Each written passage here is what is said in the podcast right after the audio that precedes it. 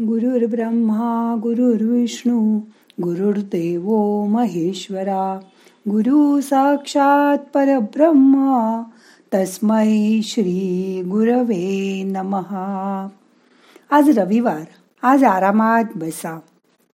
किंवा योगा मॅटवर आडवं होऊन आज ध्यान करा. हाताची ध्यान मुद्रा करा. आरामात बसा. डोळे अलगद मिटा. कधी कधी बोलता बोलता काही झालं की आपण म्हणतो जाऊ दे देवालाच काळजी. असं आपण सहज बोलतो. परंतु आयुष्याच्या अनेक टप्प्यावर आपल्याला दिव्यत्वाची प्रचिती येते. फक्त आपण त्याकडे सजगतेने पाहत नाही.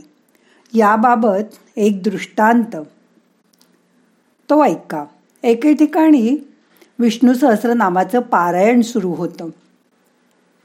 अनेक लोक नित्य पारायणाला येत होते आणि नंतर भंडाऱ्याचा प्रसाद घेऊन जात असत.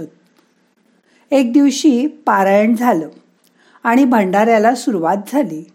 सगळे भाविक शिस्तबद्धपणे एका रांगेत उभे होते. सेवक प्रसाद वाढत होते.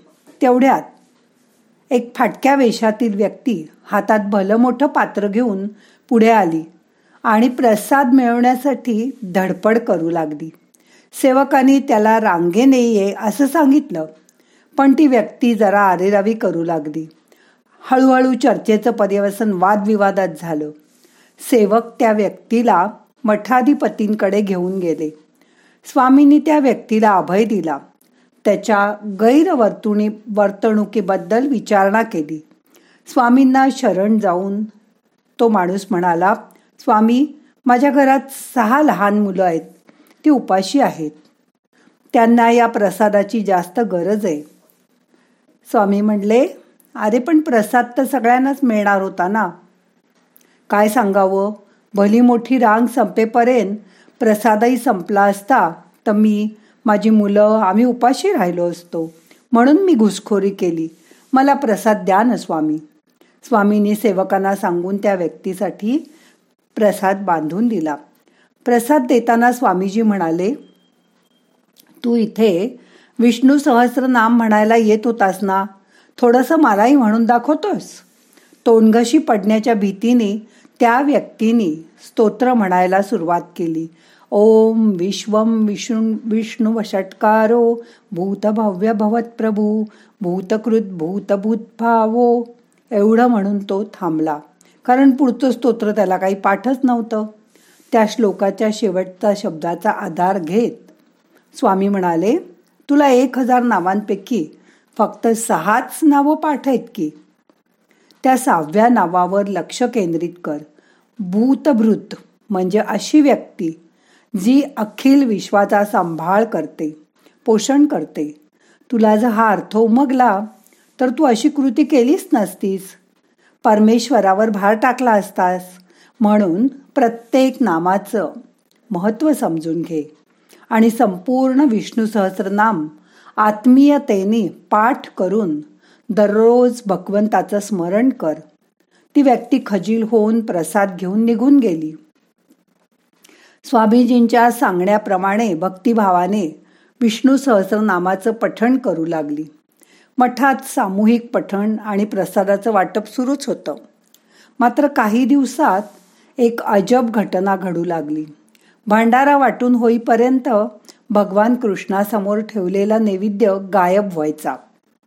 सेवकांनी ही बाब स्वामीजींच्या कानावर घातली. स्वामींना अचानक त्या दीन व्यक्तीची आठवण झाली.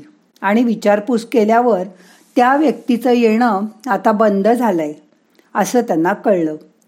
सेवकांनी त्या व्यक्तीवर संशय घेतला. स्वामीजींनी त्या व्यक्तीची भेट घ्यायची असं ठरवलं.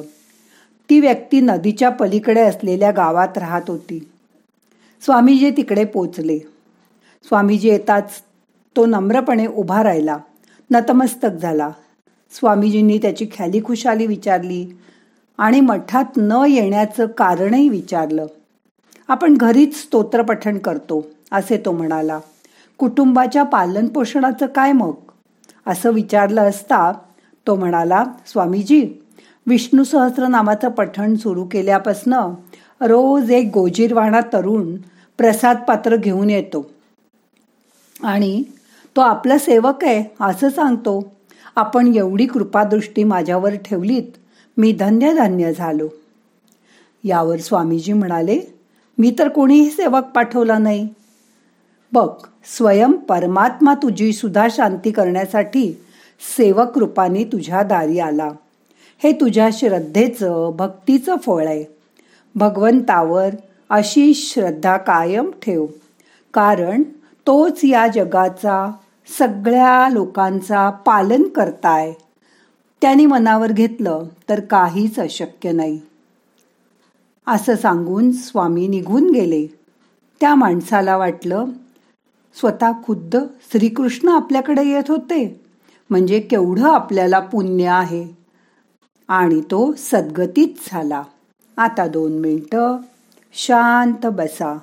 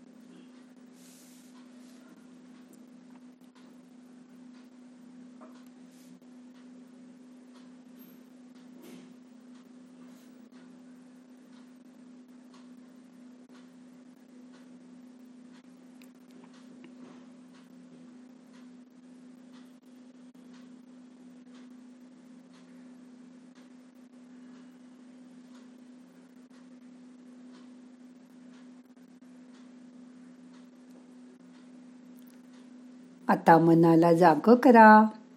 आजचं ध्यान संपवायचंय. सावकाश ध्यानमुद्रा सोडून हातांनी डोळ्यांना मसाज करा. सावकाश उठून बसा. प्रार्थना म्हणूया. नाहम करता हरि करता हरि करता हि केवलम. ओम शांती शांती शांती.